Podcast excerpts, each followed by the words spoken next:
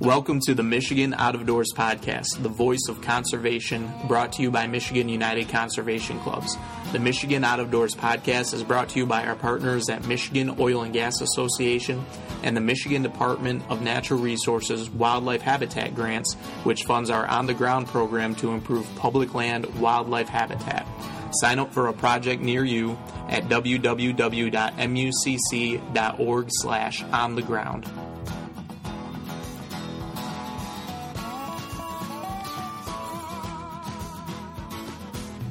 Welcome to episode 23 of the Michigan Out of Doors podcast. I'm your host, Drew YoungeDyke, with Michigan United Conservation Clubs and also of MUCC. We have my co host, Logan the Bear Slayer Schultz. Our guest today is Michigan United Conservation Club's Executive Director, Dan Eichinger, and we're going to be talking about aquaculture today, specifically competing legislation about whether or not to allow commercial net pen fish farms in the Great Lakes. And before you say, what is that? It's basically something that could happen that would be really bad for Great Lakes fishing. So let's just dive right into it. Dan, why would commercial net pen fish farms in the Great Lakes be terrible for fishing? Wow, put on a pot of coffee because this is probably going to take a while. There are a lot of things wrong with net pen aquaculture. So, three main issues from an ecological perspective why net pens are a terrible, terrible idea. One is nutrients. So you basically put a big fish enclosure out in the lakes, you dump a couple hundred thousand fish in there, those fish have to eat. So you spray a bunch of food on top of the surface water.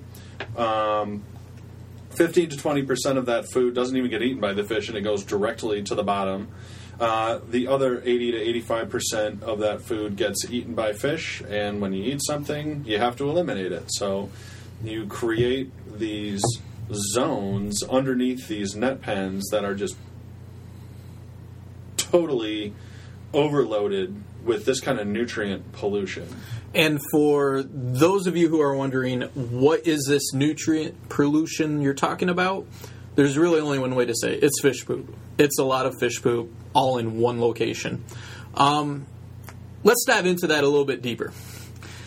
Into the fish poop. Let's dive deeper into the fish poop. Let's dive headlong into the fish poop. And and the reason I say that is that over the last two weeks there have been numerous uh, legislative committee hearings over competing legislation, both to proactively ban uh, Great Lakes net pen aquaculture facilities in the Great Lakes that we're supporting, and competing legislation to specifically allow them. Um, one thing that we've heard from the proponents of net pen aquaculture is that they're claiming that all of this fish poop will actually be good for the fishing. Um, what what what is your response to that? What do you have to say about that? That is an absolute absurdity. There is no, as in zero, scientific data that would support that claim whatsoever.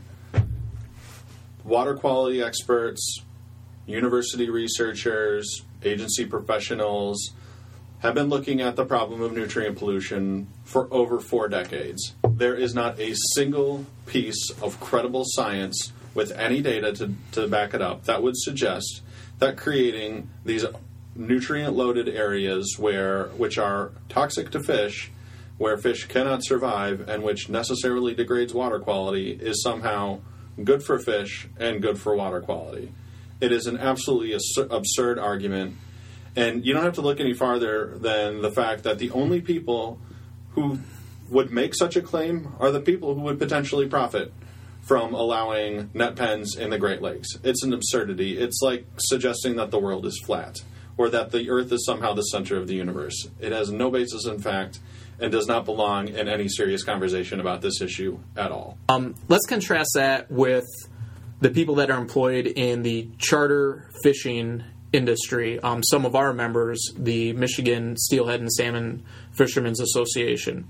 Dan, how many people are employed in you know charter boats? Um, you know, what's the economic impact of the sport fishery that would be put at risk by this type of facility? Well, I mean, net pen aquaculture doesn't make any sense from an ecological perspective. It makes even less sense from an economic perspective. the sport fishery in the state of Michigan is like a 4.2, 4.3 billion dollar industry. It supports uh, 35, 38,000 jobs, something something on that magnitude. So the industry, and we're not even talking about, you know, we're just talking about the economy that's supported by the sport fishery. We're not even talking about um, all the other economic activities that are supported by having clean, healthy, vibrant lakes. We're just talking about fishing, which is, you know, which is the seg- segment of the economy which would most directly be impacted by um, all the bad things that would arise from net pen aquaculture. So, a $4.3 billion industry, 38,000 jobs. You contrast that with uh, about $4 million of estimated benefit to Michigan's GDP, and I'll even spot you a few extra jobs 40. You know, that's kind of what the, the studies are saying. 40 new jobs and about $4 million to the GDP. Now, I'm not that good at math, but even I know that 4 billion is 1,000 times greater than 4 million. I just can't understand why anybody who wants to support Michigan's economy, they want to support our coastal communities, they want to support our sport fishery and all the jobs, the 38,000 jobs that go along with it, why you would tell all those people in all those communities and all those jobs that you don't matter and you matter a lot less than the uh, four million bucks we think we might get over here and the 40 net total jobs that might come to pass best case scenario it's ludicrous And actually, we've already asked those communities what they think about it. And it's pretty clear what the communities, both throughout Michigan and specifically in northern Michigan, where these uh, projects are being proposed, uh, think about that. Um, so last week, uh, the results of a January uh, statewide poll of Michigan voters was conducted. Dan, what were the results of that poll? well as you say it was a statewide poll. It was commissioned by michigan trout unlimited and conducted by epic mra which is a research firm polling firm in lansing. They're used by a lot of people. Uh, reputable firm. This was an unbiased poll. Um, so information about you know information on the argument in favor of net pen aquaculture and information opposing net pen aquaculture was presented to voters and they were basically asked a yes or no question. Do you think that's a good idea or not? So 68% of the public said no this is an absolutely crazy idea. Uh, 20% of the public said yeah okay maybe it's not such a bad idea and the balance weren't really sure when you look at the crosstabs, so you look at the details of who those people are, where they live, what their income is, what their education level is, what their party affiliation, their political ideology, you look at all those different data points to try and figure out okay, are there some differences based on um, gender and geography? So, do um, women who live in the thumb area feel the same about it as um, men in on the west side of the state? Well, the interesting thing, and you don't see this real often um, except on issues where there is clear consensus among the public. And that's what we have here. You know, literally every data point, there is consistency, overwhelming support, opposing net pens in the Great Lakes. It doesn't matter if you're uh, a Republican, if you're a Democrat, if you're liberal, conservative, male, female, high income earner, low income earner, high school education, college education. Um, Northern Michigan, Southern Michigan, metro area, rural, doesn't matter. The data is all the same. The data is all overwhelming. Nobody thinks this is a good idea. And I think uh, one one of the striking things to me when I looked at the poll was from actually my home region of northern Michigan, and this is really when you're talking about like Knuckles North. If you're looking at your your hand is the map of Michigan, Knuckles North is northern Michigan, and that's where two of these are being proposed: one off Rogers City, one off Escanaba. And the opposition to Great Lakes net pen aquaculture in northern Michigan is even higher. It's 77%. And there's a, a sampling error, you know, basically of plus or minus 4%. So that could even be as high as 81%. You know, it could be down to 73%. So you're basically talking about 8 out of 10 people in the region of the state where you're actually talking about putting these facilities says, no way, not in our waters, not in my backyard. But yet you have some of the legislators who are pushing this actually from that area too. And that's why if you go to the Michigan United Conservation Club's Facebook page or website, you're going to see um, a list of all the legislators from the northern lower peninsula in the House of Representatives, and some of them, you know, are on the right side of this, some of them not. But we have a list there for you to call your state representative and tell them no net pens in the Great Lakes, not in our waters. Um, let's go back to some of the the biological risks for fisheries. Um, you've talked about the the effluent, the nutrient pollution, the fish poop, for lack of a better word, and it's just fun to say fish poop. But um, aside from that, what are some of the other risks to the fisheries that net pen aquaculture could have in open water? So, you, the one of the other issues that we have to be cognizant of um, from an ecological perspective is the transmission of fish disease. So, the species they're talking about putting in these net pens, rainbow trout, um, salmonids, remember the salmon, the salmon and trout and salmon family. These are not schooling fish, um, and fish disease exists endemically in the lakes, which means that you know there's some level of fish disease that's sort of always in the lakes, always present. And you know, due to natural occurrences, you know there are times when you see an outbreak of a certain disease. Twenty-five years ago, we had a, an outbreak of bacterial kidney disease in salmon, killed a lot of salmon, killed a lot of chinook. Um, it fundamentally altered um, the charter boat fishing industry. Natural occurrence. Okay. So what happens is when you have a net pen or any other unnatural concentration of of animals, livestock fish that don't naturally school and aren't naturally congregated, the propensity for you to exacerbate um, what might be a naturally occurring disease issue is that much greater. So you could take um, take a net pen, put it in an area where there's endemically a certain level of this disease that exists out out in the environment. Um, you put that net pen in there, and all of a sudden now you have accelerated the, the potential rate of outbreak, the rate of transmission. That disease can go um, from outside the pen or outside the barrier to inside the barrier, uh, transmit a great deal uh, within the fish there, and then again be transmitted outside of the barrier. So what these things will do is just simply accelerate um, accelerate the propensity for disease transmission, exacerbate the potential for outbreak. So that's a major, major, major concern. We talk about um, you know how dynamic the lakes are, um, how susceptible uh, the fishery is to changes in the lakes. Um, you have the ability um, to uh, treat potentially livestock fish. You could administer an antibiotic or whatever it might be. We don't have that same ability uh, in the Great Lakes. We can't drop antibiotics across all of Lake Michigan to hopefully inoculate uh, the fish there from from a disease. We don't have that response available to us. So we just have to weather those changes, however bad they might be. So that's a that's another major concern is what this is going to do in terms of um, accelerating or exacerbating uh, disease outbreaks and disease occurrences in the lakes. Logan, you catch all that? I did catch all that. Okay. You can tell why Dan is our boss. Because Dan uses words like exacerbate and susceptible. And we use words like fish poop. but no, I, I you know, you explained it very, very clear. I think, um, you know, what happens on the biological level when disease gets transmitted and and in group like that. Basically, just means that you've got wild fish. They might have a little bit of disease. They're going to transfer it to this big group of farm fish. They're going to spread amongst themselves and spread it back to wild fish in either in even greater amounts. Um, so that's the disease issue. Um, Dr. Bryan Burroughs with, with Michigan Trout Unlimited was testifying earlier today.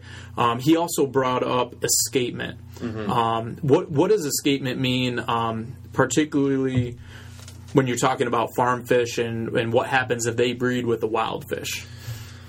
Well, let's. Um, so escapement is a, a real easy issue there is some there is a fairy tale out there that's being told by the folks who want uh, to put these things in your Great Lakes that the fish um, that they put these livestock fish that they're going to put in these net pens are going to be sterile. In other words, they're not going to be able to reproduce should they escape. The reason why that's a fairy tale is that um, the technique that they use to sterilize fish, they use they use a heat shocking technique on eggs. The heat shocking technique is effective 94 95% of the time. Unfortunately, uh, it's not 100% effective. So, um, everybody's probably heard of grass carp they're in the Asian carp family. Well, the reason that Michigan has a reproducing population of grass carp is because the Fish and Wildlife Service allowed grass carp to be brought into the state of Michigan under the belief that they were sterile and unable to reproduce. So the Fish and Wildlife Service had gotten it wrong, and now we have to deal with the fact that we have a reproducing population of grass carp. Um, we can't take that risk with the hundreds of thousands of fish that are going to be in one of these net pens, having only 95, 94 or 95% of them actually being sterile. The reason why that's a problem is that escapement is going to happen. Every place that we've ever had uh, that has ever had net pens has had to deal with escapement on some magnitude or, or another. Escapement events can be, you know, 15 to 20,000 fish. They could be hundreds of thousands and like half a million fish. So the I mean the scale is kind of all over the map.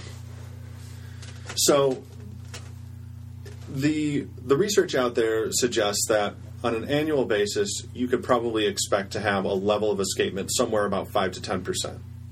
So if you have a two hundred thousand, if you have a two hundred thousand fish net pen, and you've got um, five to ten percent, so you know ten to twenty thousand of those fish that are getting out on an annual basis. That ten to twenty thousand fish are potentially reproducing with native rainbow trout, so native steelhead uh, or stock steelhead. The characteristics that you breed for in a stocking program, like what the DNR does in the hatchery system, are fundamentally different than the characteristics that you might have um, want in a livestock fish. Livestock fish, you're trying to grow from, you know, grow up to two pounds in about a period of seven or eight months. The Department of Natural Resources, it might take them that long to raise a fish from an egg to a fingerling before it can be stocked, or longer. Um, because the traits that you're looking for are not high, you know, feed to weight conversion rate, um, therefore being competitive in the wild, um, being able to uh, exhibit the characteristics that are desirable for wild fish, which are totally different characteristics that are desirable from rainbow trout. And if you introduce, or the livestock rainbow trout, so if you introduce those genetics into our wild fish, now you've got fish that are not able to compete. Um, they're not going to have the same um, instinct, the same ability to respond to the wild environment, and consequently, they're not going to survive.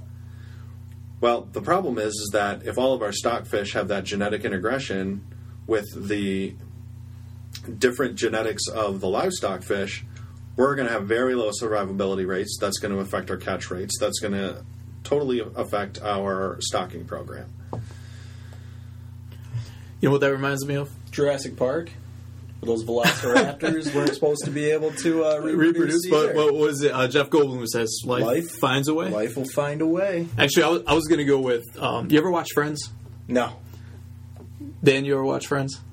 The old Friends episodes. Yeah, as little as possible. Yeah, so my wife watches those all the time, and they're on reruns all the time. And she and her sister have all the DVDs. And there's this episode where Rachel tells Ross that she's pregnant, and he says, "But but I use I use protection," and she says, "Well, it's only effective like 98 percent of the time." And he flips out and he says, "Well, they should put that on the box." Well, that's what I feel like these proponents of fish farms are doing. They need to put that on the box that it's only effective 95% of the time. And when they go before the the legislative committees and tell them that don't worry, these are triploid fish, you know, there's no chance of them reproducing. Basically, they're not putting it on the box. Um, so you've testified a couple times now, right? um, on on this issue. By the time this airs, you will have testified twice already in in committees. Um, during those committees, what else are we missing? What what points are being made both for and against putting these types of facilities on the Great Lakes that, that need to be addressed? Well, we hear a lot, you know, that Canada allows this. So on the Lake Huron side, um, or the Canadian side of Lake Huron, there are a handful of net pen operations. And so, um, evidently, Canada has now become the vanguard for um, public policy making, decision making in the United States. We should just be more like Canada, apparently. Um, so Canada allowed these things in the ni- late 1980s. Well, immediately they started seeing problems, right? So um, within within a couple of years of siting some facilities, you, they were getting complaints, having public meetings, and coming up with remediation plans for nutrients. In fact, they shut one facility down uh, because of nutrient pollution, and it hasn't been uh, it hasn't been reopened. And I mean that response that environment responded almost immediately to the introduction of those nutrients and not in a good way. So, one facility's already been shut down over in Canada because of nutrient pollution. The problem is, of course, that you know once that toothpaste gets out of the tube, it's awfully hard to put back in. So, you know, the idea that um, net pen should should be done in the Great Lakes, and we can handle all these problems with disease and nutrients and escapement and all that, blah blah blah. Well, I think Canada has experienced a good deal of buyer's remorse, and in the late 2000s, uh, came up with a new regulatory framework, which effectively means um, the new regulatory framework is um, very stringent. Uh, the siting requirements are highly specific. Um, the uh, water quality uh, standards are tough and tough to meet.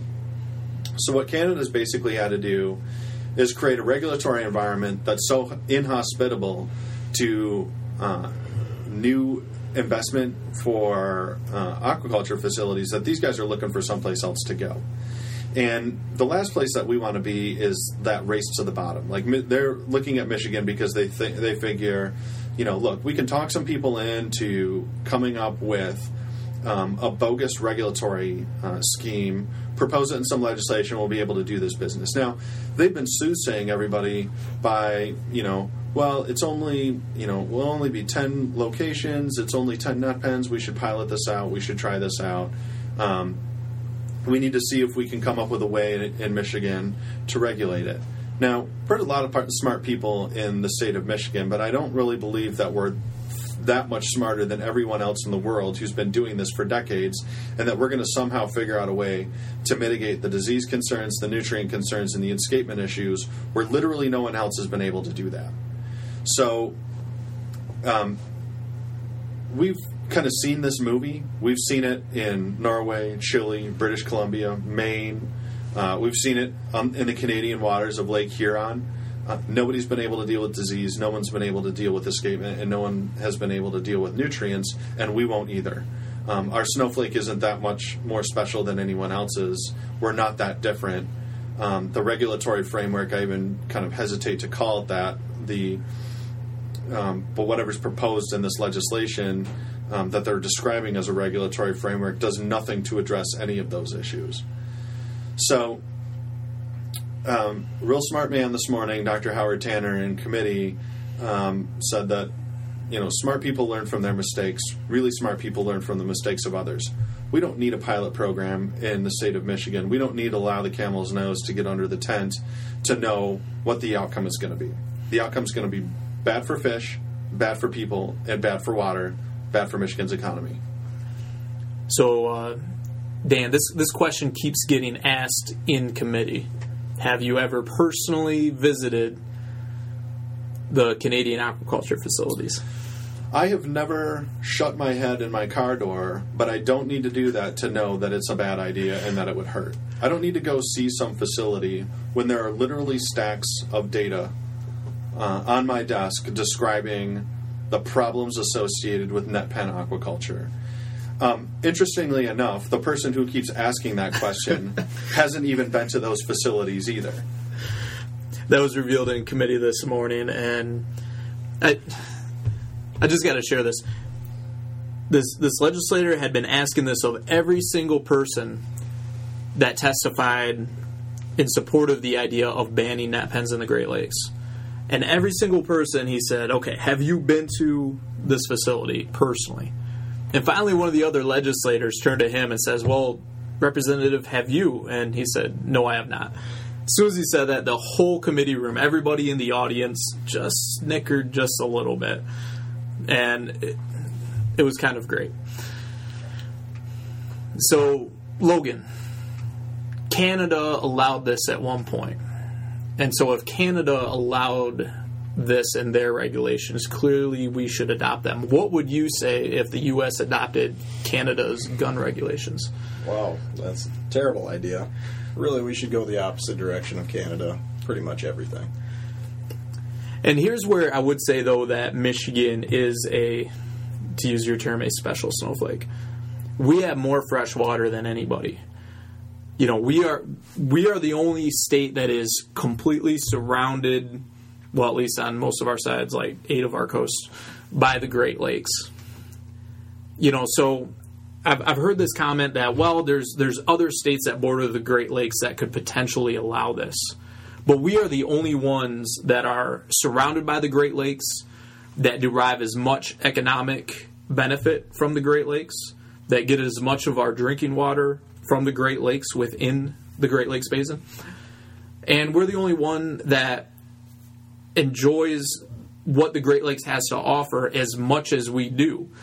And what all that means is that unlike some of the other states that sure down the line some of them could potentially authorize some of this but none of them have to lose what we do if we screw it up There's one other fallacy um, that gets repeated a lot in the committee and by the proponents that we have this obligation to feel, feed the world and that um, we're going to feed the world uh, Great Lakes rainbow trout, and that's somehow going to solve, um, you know, the world hunger crisis. So, here's the problem with that: the uh, you're not going to you're not going to feed the world, you know, one white tablecloth dinner at a time. The kind of fish that they want to grow in the Great Lakes are going to end up in restaurants in Chicago, New York, Detroit, Grand Rapids, Milwaukee. They're not going overseas to feel to feed the world to solve some hunger crisis that exists out there. It's an absurd argument that they make. Um, we are the ones on our side of the issue that get accused of emotionalism when the data is so clear and so overwhelming that we don't need to be emotional about this at all. Uh, yet the proponents of this legislation start every conversation by talking about our obligation uh, to feed to feed the world. Um, it was interesting. I think that got pointed out today. The constitutional obligation that our lawmakers have to ensure uh, the quality of Michigan's water and to protect our water resources. I think sometimes when they make that feed the world argument, they almost do it with a straight face too. Almost. I've yet, I've yet to see it. Um, you know, the the one uh, person providing testimony today talked about that constitutional provision in the Michigan Constitution that says that we have a duty uh, to protect our natural resources. And one of the legislatures did point out too that there's also in there the legislature has a duty to also develop natural resources. But let's make something really clear here: farm raised fish are not natural resources the wild fish in the Great Lakes are natural resources. Develop the, developing those natural resources is what happens when you go out and you go fishing for them. So what happens when you hire a charter boat and go out and catch a few of them, and maybe bring them to a catch and cook restaurant, you know, on your own that provides people with jobs and you know both for cooks and waitresses and waiters and you name it. If you if you put farm raised fish into a big pen in the Great Lakes, those are not natural resources by putting those in, you actually impair the ability to develop the real natural resources, which are the wild fish. So that was something that, you know, I wasn't testifying today. I heard that. I wanted to respond, but, you know, you don't want people randomly yelling out things from the crowd in a committee room. That's generally discouraged. yep. So we have covered now a half hour on aquaculture, um, and and I think that we need to make something really clear here we're not against aquaculture. There's right ways to do it. Um, we're just against putting fish farms in the Great Lakes in open water public trust situations that damage the wild fisheries. What's what are some of the ways that aquaculture can be done without risking the public fisheries?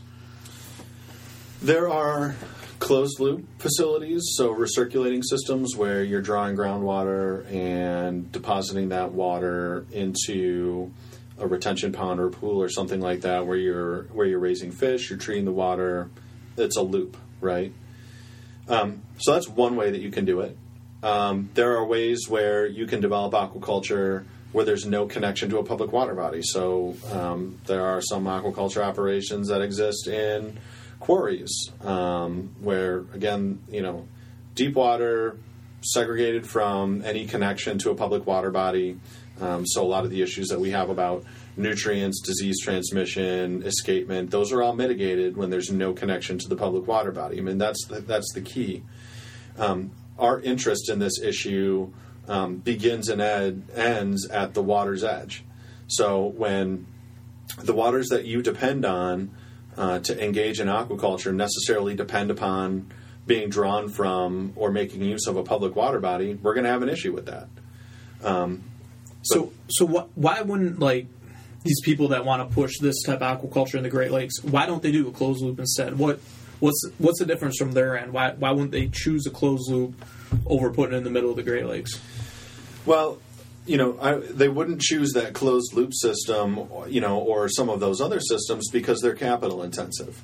They require investment, um, acquisition of real property, acquisition of equipment, blah blah blah. So the opportunity costs are higher.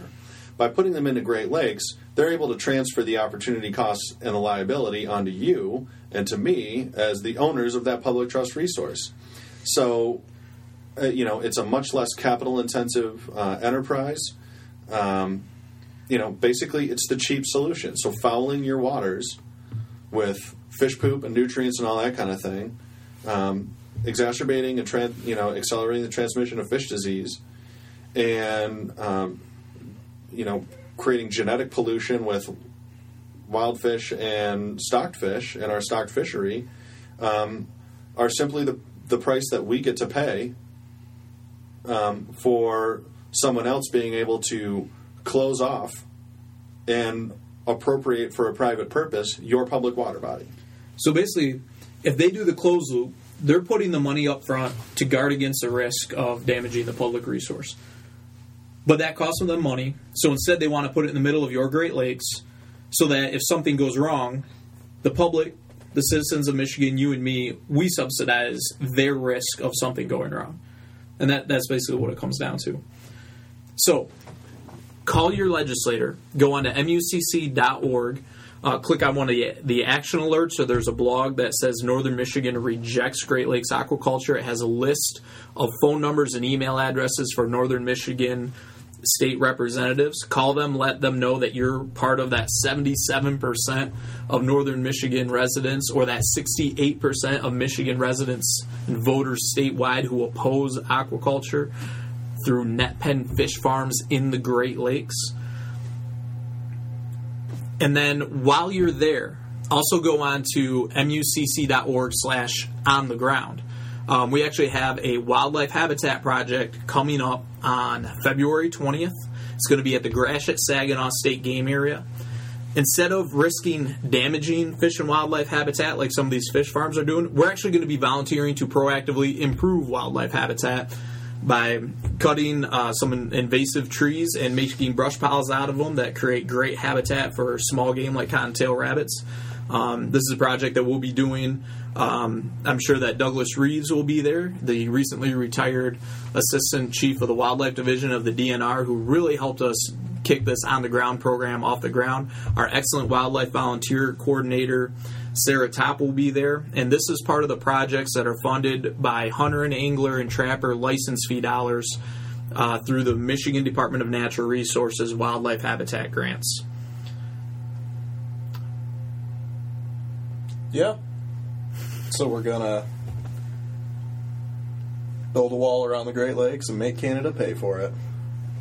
Is this the part in the show where you Just sprinkle your folksy wisdom on everybody? that's the Yeah. part where we cut it out. Are you like the Andy Rooney of the Michigan Out of Doors podcast? I if so, you need to grow your eyebrows out a little bit more. Focus less on the beard, more on the eyebrows. You're right because I go home and I trim these bad boys up every single evening.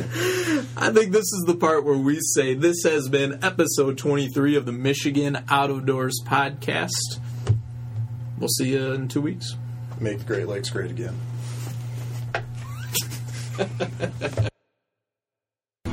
Thank you for listening to another edition of Michigan Out of Doors podcast. Defend your rights to hunt, fish, and trap by joining MUCC at mucc.org.